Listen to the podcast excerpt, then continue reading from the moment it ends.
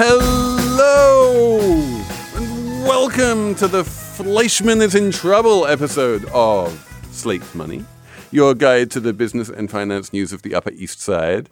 We. Uh, I am Felix Salmon of Axios. I'm here with Emily Peck of Axios. Hello, hello. I'm here with Elizabeth Spiers. Hello. And we are going to be talking about Fleischman is in trouble and class and money and journalism. And we are going to do it with obviously the only person we could possibly do that with, the one and only Taffy Brodesser Akner. Welcome back. It's such a pleasure to be here. Friend of the pod. We love having you on this podcast. Uh, we love having you on the Succession podcast. We love having you on the regular podcast. But um, now I I'm just going to ask you to introduce yourself because, as we will mention on this show, you have many jobs. I have many jobs. I'm a staff writer at the New York Times Magazine, right now on leave for a few remaining moments. And I am the author of Fleischman is in Trouble, a novel from Random House that was published in 2019. And its attendant FX limited series, uh, which is streaming only on Hulu and which debuted this week and which will run um, a new episode every Thursday until December 29th, I believe. And then after that, you could binge it, but you should watch it in real time, I think. So, um, so we, yeah, we are going to talk about Fleischman. We're going to talk about the Upper East Side. We're going to talk about money. We're going to talk about class. We're going to talk about journalism. We're going to talk about Thanksgiving. It's all coming up on Slate Money. Hi, this is Dahlia Lithwick, host of Slate's legal podcast, Amicus. If you're listening to this show, you might be interested in Amicus's live show that we're hosting in Washington, D.C. on Tuesday, May the 14th. My colleague, Mark Joseph Stern, and I will be talking to some amazing guests, including Sherrilyn Ifill and a sitting state Supreme Court justice all about how originalism, a relatively recently invented way of interpreting the Constitution, has taken over the Supreme Court and radically reshaped the law. It's been doctrinal rocket fuel for the conservative legal movement and facilitated the rolling back of abortion rights, the expansion of gun rights, and the obliteration of the separation of church and state. And as another wildly consequential Supreme Court term careers to its end, the court's originalists are on a tear. But there's something you can do about it, and we hope you'll join us in DC on May 14th to explore the possible pathways out of the current situation. Go to slate.com slash amicus live for tickets. We, we have loads to talk about in terms of the entertainment industry, the journalism industry, the Upper East Side, and everything. But we should start with plugging your show because that's obviously the most important thing. It's the only thing. Um, it comes out every week. What day of the week? On Thursdays. On Thursdays. 12.01 a.m. You could watch a new episode of Fleischman is in Trouble. Stay up late on Wednesday night On and Hulu. be ahead of your friends. Yeah. Um, and the reason why we here at Slate Money care about Fleischman is in trouble, quite beyond the fact that we just are big Taffy fans, is because the whole series pretty much is an essay on class and money, which are almost, it seems, coterminous in this show. Like they seem to be the same thing, which as an Englishman is very always very odd to me Why? because in where I come from, you can be, you know, very high class and you know you versus non you, but not have any money. You can be like you can be upper middle class but poor. You can be lower class but rich. You know, someone like Even recently? someone like Donald Trump would be the classic example of lower class and rich. Tr- yes. yeah, agree. But, but, also, yeah. I thought those were only plots in Jane Austen novels, but actually, or Charles Dickens, but actually, it's the same thing. Whenever I would hear in like Pride and Prejudice, she only, oh, she has an allowance of only a kabillion pounds a year. And everyone felt so bad for her. I'd be like, a kabillion pounds a year? That is not nothing. That is an amazing starter salary for a really good lifestyle. Plus, you have rolling fields and horses. But you have a you have the ability. The problem is the same problem that's in Fleischman, which is that it doesn't matter how much money you have; it matters how much money the person with the most amount of money has. Right. So there's the relative thing, which which you portray in Fleischman, which is that you know you want to be as rich as your peers, and there is this very human. Um, desire to hang out with the people who are richer and more successful than you. You kind of aspire to being in that crowd, even if you're richer than 99% of the population. Um, you're but- looking at it as a social thing. I'm looking at it from a, let's say you live on the Upper East Side because you work on the Upper East Side, you are a doctor on the Upper East Side, your children go to school on the Upper East Side let's say you have settled on the Upper East Side. You want an apartment. An apartment comes on the market. You go to see it it needs a down payment of $400,000, let's say. I do not live on the Upper East Side. I am making up figures in my head. You have $400,000 from uh, the inheritance that your uncle left you, and also the uh, bonus you got last year, and also you've saved a lot. So you have that money. You go to look at the apartment, and the realtor tells you somebody just came in with an all cash offer. And therefore, you can't have the apartment that you want. Can you have a lesser apartment? Maybe, but that's going to keep happening until the apartments are sort of not appropriate for what you be- like all of class and all of wealth is what you believe you deserve are owed can spend but that's the essential problem the essential problem is goods is spaces in the school you want to go to, the amount of Teslas that were made this year, the amount of money an apartment costs. So, right, it's all about scarcity, right? Right. That we're talking about scarce goods. Right. There's a finite number of Upper East Side apartments. There's a finite number of kindergarten places at 92nd Street Y. There's a finite number of like these posi- houses in the Hamptons. If there was enough for everyone, then no one would want them. So can we just pause for a quick second yeah. and and maybe you can help me with this Taffy but the reason we're talking about the upper east side and class and all this is because in Taffy's book and show yeah. is about this dude Toby Fleischman a divorced fellow living on the Upper East Side who is a doctor, and I think he notes in the show or in the book, making close to $300,000 a year. But everyone in his milieu, all the parents at his kids' schools look down at him as ba- basically like a pauper. They say things to him like, oh, you're a doctor? Good for you. The, the, the good for you line comes up a lot, but it's Always. also. But it also, I think, does bespeak a little bit of what I'm talking about in terms of the difference between class and wealth, right? There is some kind of aura of like I'm some kind of a good person by dint of being a doctor that you don't get by dint of being a you know vice president of sales at Deutsche Bank. I think it's neutral. I don't think anybody really does think it's good for him. I think they just have nothing to say once once he tells them that he's a doctor. But also he's made to be a doctor because of this strange reality of the fact not that a doctor is morally good, but because when I was growing up, a, being a doctor made you rich. Everyone who had a doctor dad was rich.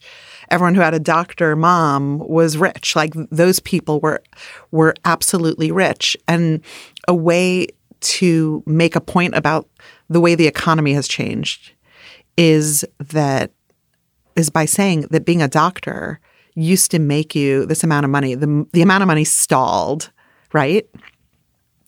But then these other people came in and figured out loopholes, and their money makes money now in an obscene way. It's actually, Fleischman is loosely adapted from Capital, that book, that Thomas the, Piketty. Like, oh, right. I read that book like you would read you would read like a like a sad like you would watch terms of endearment. I cried at the end.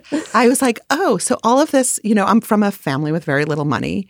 Um, and I I tried to sort of transcend my class a little bit, like to go from middle class to better middle class in my li- in my life and to realize that there's nothing to land in because no matter what happens, my money will never be like a soldier out in the field killing others to expand its own its own borders. I don't even know how to do that. I have a a 1% savings account and no one else will no one will tell me with the meager savings I have how how to make my money make money. Personal personal finance question yeah, for, yeah. with Taffy. Is this But- not a? Per- I thought that's what.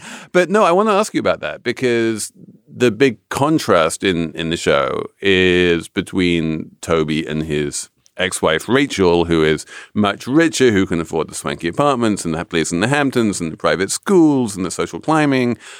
Um, does she have the knack? Does she know how to put her money to work? Does she make money from money, or is she just earning money because she has a successful business? she is earning money from her successful business purposefully at a rate that will allow her money to make money. You think she has some investments in hedge funds somewhere? Yes, I think that she has a business And you would manager. know because she is a I know, I made her up. and I think she has a business manager and I think she has people who invest her money for her. And I think she has a business and a lawyer and, and all of the other words and a financial advisor. But in the end, she absolutely has the thing. The sort of maybe point of Fleischman is that you can't really do what you, this idea that I grew up with, that if you just do what you are passionate about and are good at, and you do it at a high level, you will become wealthy just isn't true anymore. And that that's really shocking for me to find out. Like I heard about the protests in Zuccotti Park. I know the phrase the disappearance of the middle class, but I didn't really understand that you could be successful at the thing. I mean, we're- we're sitting here and you're all I just for the for the for the listener, you're all expressionless, but we're journalists. We know that people 10 years older than we are or 15 years older than we are had a lot more money when they were successful as journalists. They also had jobs to choose from. I read that tweet the other day that someone retweeted about how Joe, how Joe from Little Women um, sells that story and wins a hundred dollars or, or earns a hundred dollars from her pu- her first published story, and how how like rates have not gone up since the Reconstructionist era. like like anyone who's it's this book was born of being a journalist who was absolutely as busy as you could be as a journalist, working for n- not obscure places and realizing that it's not just you're not wealthy; it's hard to make ends meet. And all of this, of course, depends on priorities. What do you want for your children? What do you what kind of clothing are you wearing? Are you a two-car household? But it is meaningful to me that I grew up with this idea that if you just work hard at the thing you want to be good at and feel passionately about that there is that that kind of success will lead to wealth. Yeah, your Rachel character is so interesting in that respect because you kind of give her this backstory where she grew up with all this financial insecurity. And that's what drives her. That's Right. what motivates her because she never assumed that that was just going to happen. Right. But she knew that if you worked hard, you could make money. Like all she wants is safety and security. That is her motivating. But is that is, all that the she- if American that's dream? That's all she wants, why is she a theater agent? Like, why not, why isn't she a hedge fund person or an MBA or something really, really like super? Bo- I guess because it's fiction, and if it was super boring like that, it would be boring to read about. Or I would ask, as someone who's had me on this podcast before, do you think her creator is capable of writing someone in a hedge fund? But I do you have some wrote about a pharma. liver doctor. I you wrote- knew liver stuff. I was like, what the? So the the money stuff just leaves my head in a way that the like oh a liver regenerates. That's beautiful. I can Okay. that'll stick. Fair I have a liver. A hedge fund. Ah, Apple Card is the perfect cashback rewards credit card. You earn up to 3% daily cash on every purchase every day. That's 3% on your favorite products at Apple, 2% on all other Apple Card with Apple Pay purchases, and 1% on anything you buy with your titanium Apple Card or virtual card number. Visit apple.co slash card calculator to see how much you can earn. Apple Card issued by Goldman Sachs Bank USA, Salt Lake City branch. Subject to credit approval. Terms apply. Grand Canyon University makes earning your degree possible with over 130 academic programs for traditional campus students, with more than 80 bachelor's programs offered online. GCU provides you with the personal support you need, from complimentary unofficial transcript evaluations within 24 business hours to scholarships, academic support, and your GCU graduation team, led by your own university counselor. Find your purpose at GCU. Private, Christian, affordable. Visit gcu.edu. Hello, I'm Imi Harper. On the Slow Newscast from Tortoise, I tell the story of how a Hong Kong billionaire was silenced. I got bombs thrown into my house. I got people came here, ransacked my computer, and I, I got people threatening me. I got this and that, but I'm safe. And what it reveals about the freedoms Hong Kong no longer enjoys. Listen to Hong Kong's rebel billionaire on the Slow Newscast, wherever you get your podcasts.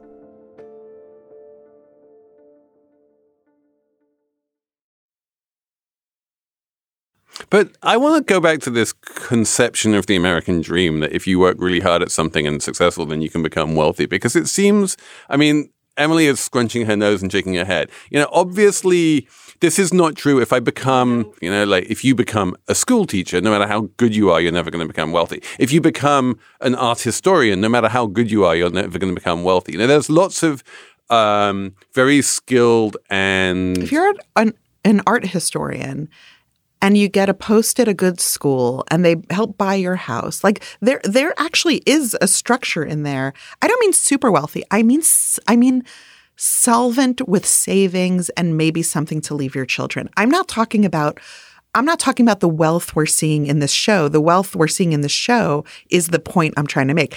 The point I'm trying to make is that Toby Fleischman would have been a rich man, except for in the 40 square blocks that Rachel forces him to live, right?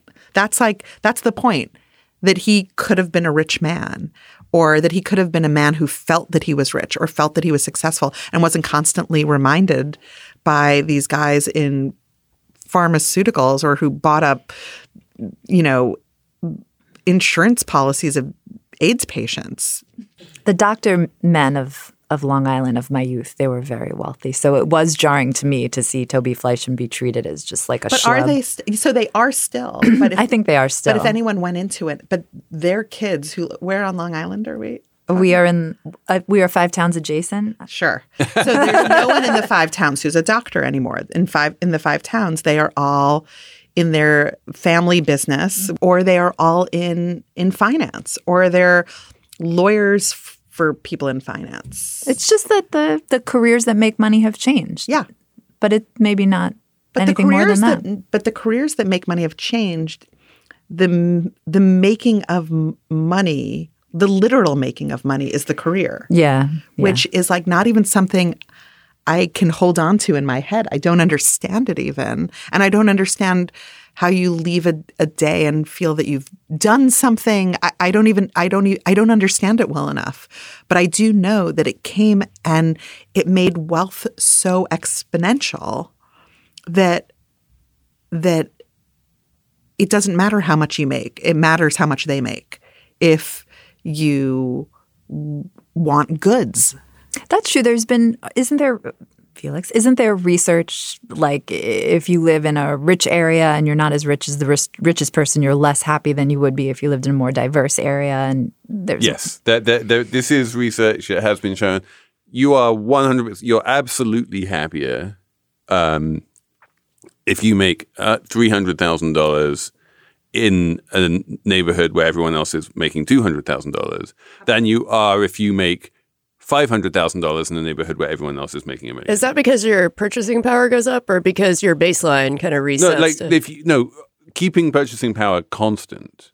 Um, you, it's just like once you get past about seventy thousand dollars or so, wealth becomes about relative status rather than absolute what you can buy. Right. It's all relative. Yeah. Wealth is all relative. Hence the cabillion. Well, it's not all like as I say, like there, there is a your allowance back then when your father when your father died from consumption and left you and your sisters unmarried and penniless with a cabillion.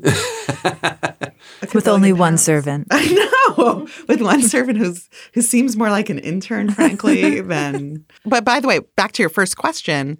Class in England is very much about a title and affiliation, right? Whereas and- America exactly. is conceived So- as a place that so we you get off a boat and you just start climbing. We have um, right now the richest prime minister in British history, right? Like he is just So happy for him.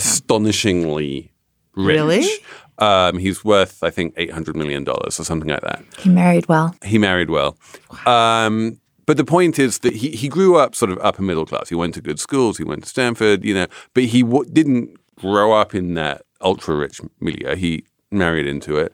And the fact that he's ultra rich does not give him social standing. In fact, if anything, it detracts from his social standing because people start, you know, muttering under under their breath about his wife's non-dom status and is he really English and that kind of thing. Because of course, wealth at those levels, especially in the UK, is always very international, um, and so it makes him seem. You know, less one of us, more one That's of so interesting. That's explaining something to me I never understood when I profiled Tom Hiddleston, which was that he went to Eton, Yes, which made him fancier, yes, but it's not good to be fancier.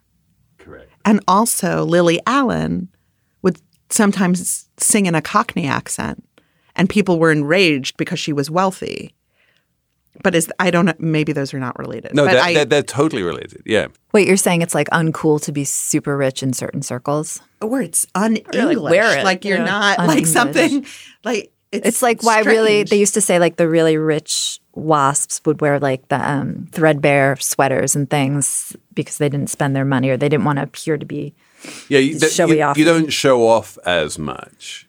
You don't show off as much, right? You know, and this is why. I mean, but this is also true in the United States, right? Mm-hmm. Yeah, I was talking about and, US. and the and the very conspicuous displays of wealth as you get, you know, say Donald Trump's Trump, gold toilet or the, whatever. you know, exactly the the you know, people who a Real cover them, Housewives episode. or or the you know the the crypto bros with their Lamborghinis or whatever. Like Tungsten cubes. that is no one thinks that that is sophisticated or up, you know high class thing to do. Right. And then you go, you you know, you visit Miami or Monaco or you know Dubai or one of these places where people you know love to f- show off how much money they have, and yeah, again, they feel kind of steeped in money, but also definitely not what you consider to be high class Right. places. Does anyone care about class anymore? I guess is my question. Well, isn't that what your entire you know Fleischman is about? It's not. It's it's it's about class and it's about money, but it is it's and it, it's very much about old money versus new money in class, but old money versus new money in actual practicality, and that the new money is never as much as the old money because the old money has been earning itself for so many years. In fact, I was trying to explain to my children when I read Capital in the 21st century why I was crying. Um, and I showed them there's like a almost cart like a, a there's a documentary of it, but there's a shorter one on YouTube that that just lays it out to you. They didn't cry from that because they don't yet understand it really, and they were very young. But I guess it doesn't matter to the people who are the crypto bros and the Lamborghinis. Like maybe they're just enjoying their new wealth. I think that everything I'm talking about, which sounds like a vanity, is really about survival. It's about we all judge each other's metrics of what we think of as survival, right? Like some people think you have to send your child to a private school. Some people think you have to send your child to camp. You know, in in my family growing up and in a lot of families I knew, it didn't matter how much money you had, you had to send your child to a Jewish day school. Like that was a, an absolute value. There was no it was not a compromisable thing. You did not know a few people in public school because or I'm sure I'm sure there were, but it was the school wouldn't make it easy for you because it was it was a thing of what what was considered in those families, not not my own, as not m- my current family, as a thing of survival. So we decide what we need beyond food and water and shelter. that is survival. And then we make it a rule and we work for it. And I guess what was surprising to me and what, what, what the book was born of was the the hoarding of goods at the top that there wasn't a, that you that there wasn't enough for everyone.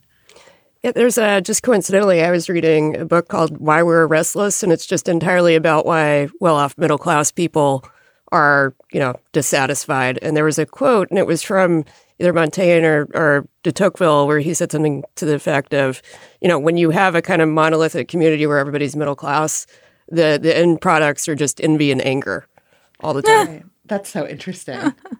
So they what do you even knew then. but so is that right though? I mean, you know, if you go back to an era of greater equality, say the The brief 50s, era. 60s, I don't know. Like was I feel like you, there was less envy and anger when everyone had you know, when especially if you were white, you more or less had the same degree of wealth as your neighbors and you didn't have that kind of jealousy of people with vastly more than you.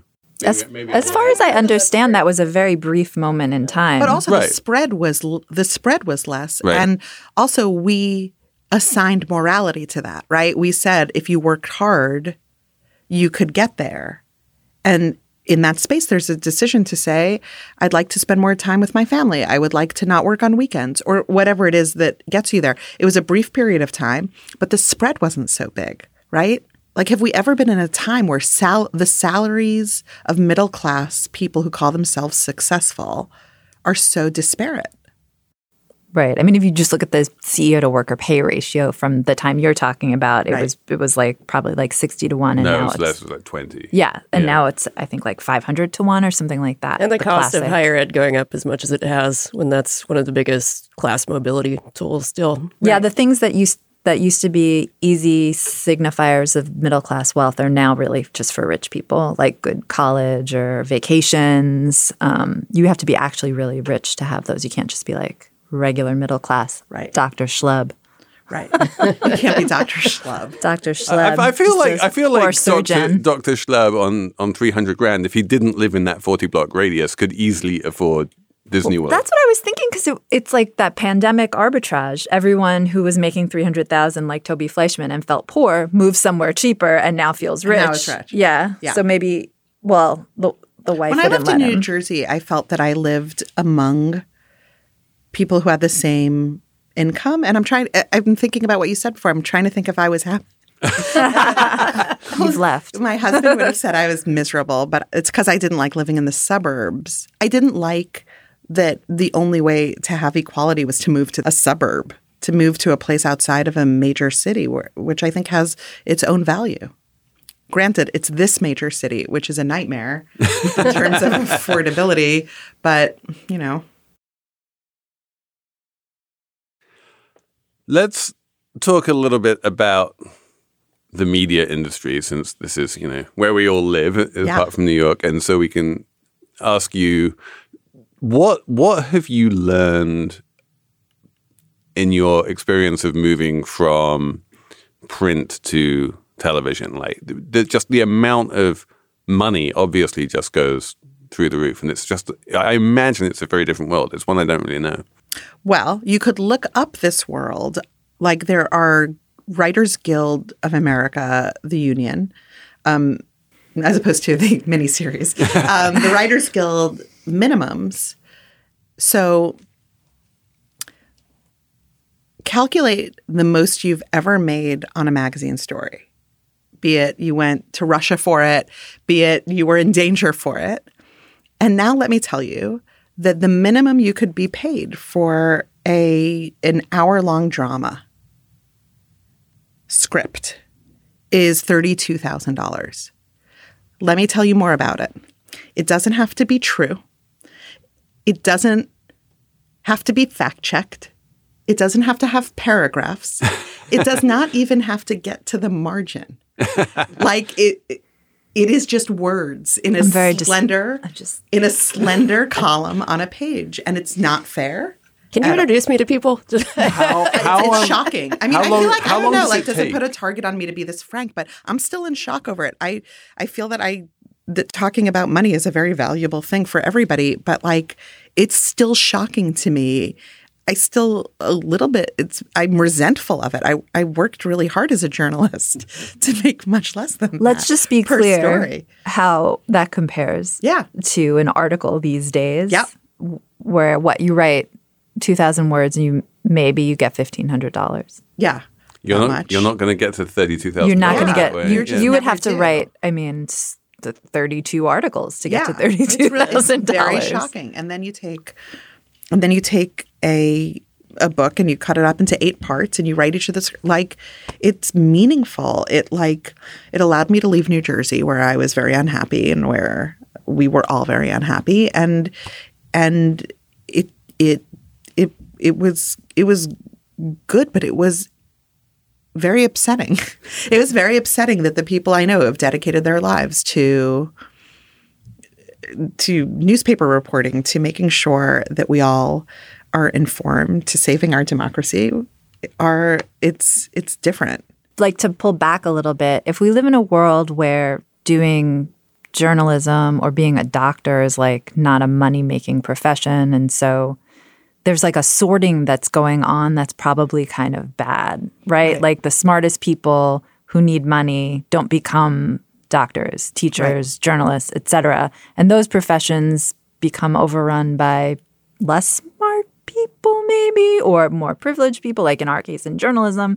If only rich people who went to harvard become journalists that's kind of a problem bigger picture for what gets reported and what people think is important blah blah blah blah. Like that's all why this kind of matters big picture besides us being frustrated or maybe just me now No, no, we're all a new, frustrated. a new industry um I'm you I'm still in this. know- I still But- work at the New York Times. Yeah. I'm But expected Taffy- back there. Uh, aren't- aren't- aren't- this is the the big question I, I had after, especially watching the show more than the book, is um, everyone in this show is a terrible person. Is it? Is it like really? the kids the children are nice Maybe the children. Do you think everyone's a terrible person in this show? well, I mean, okay. Let me. I think they're it. all going through midlife crises. But, but what I will say is that behavior, the not everyone is a terrible. That's probably a, a- an extreme way of putting it. But certainly the way that the Upper East Side is presented sure. is that it is Sure. a very terrible place and incredibly superficial and just not a place that any right thinking person would ever want to set foot in basically. Is is that do you think that the upper east side of Fleishman is in trouble on Hulu?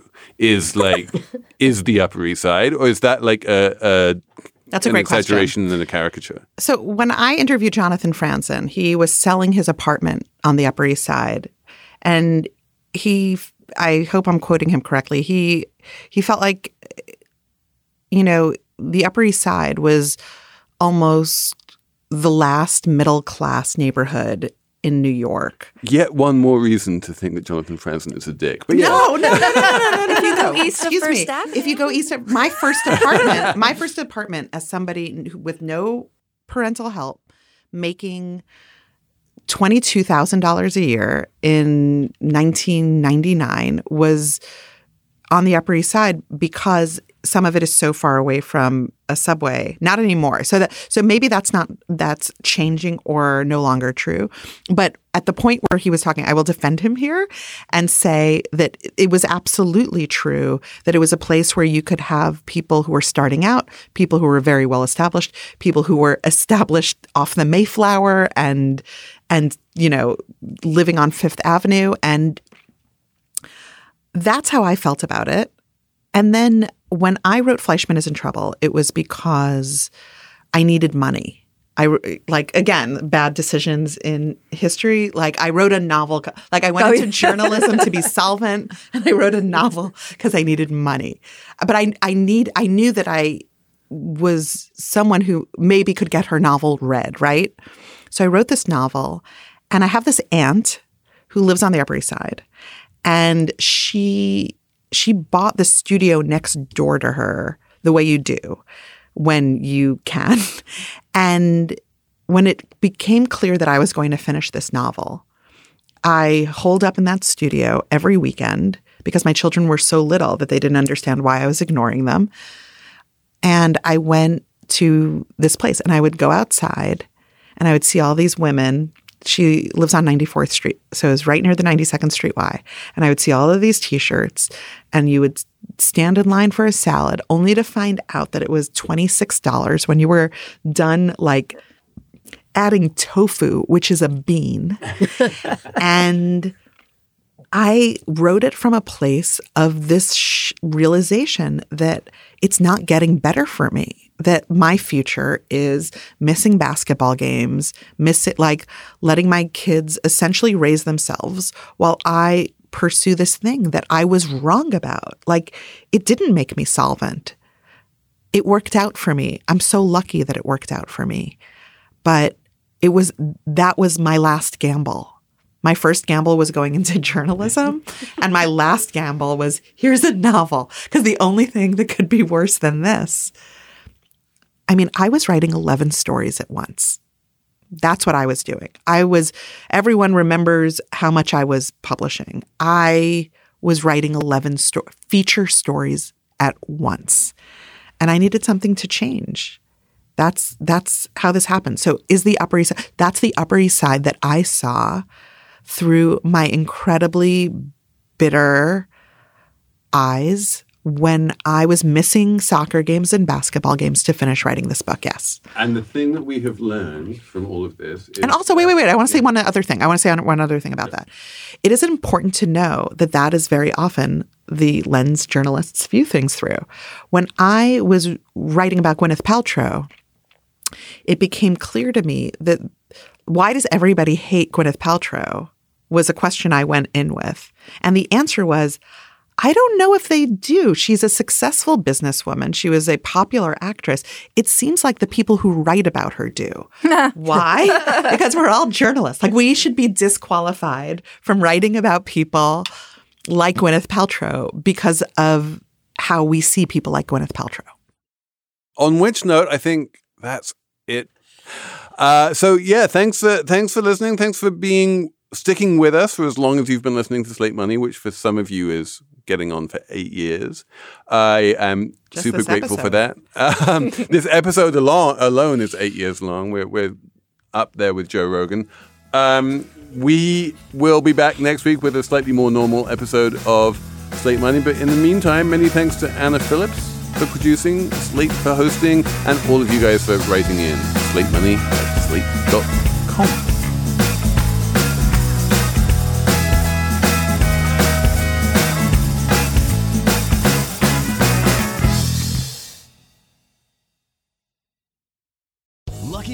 Casino asking people what's the weirdest place you've gotten lucky? Lucky? In line at the deli, I guess? Aha, in my dentist's office. More than once, actually. Do I have to say? Yes, you do. In the car before my kids' PTA meeting. Really? Yes. Excuse me, what's the weirdest place you've gotten lucky? I never win and tell. Well, there you have it. You can get lucky anywhere playing at LuckyLandSlots.com. Play for free right now. Are you feeling lucky? No purchase necessary. Void where prohibited by law. 18 plus. Terms and conditions apply. See website for details.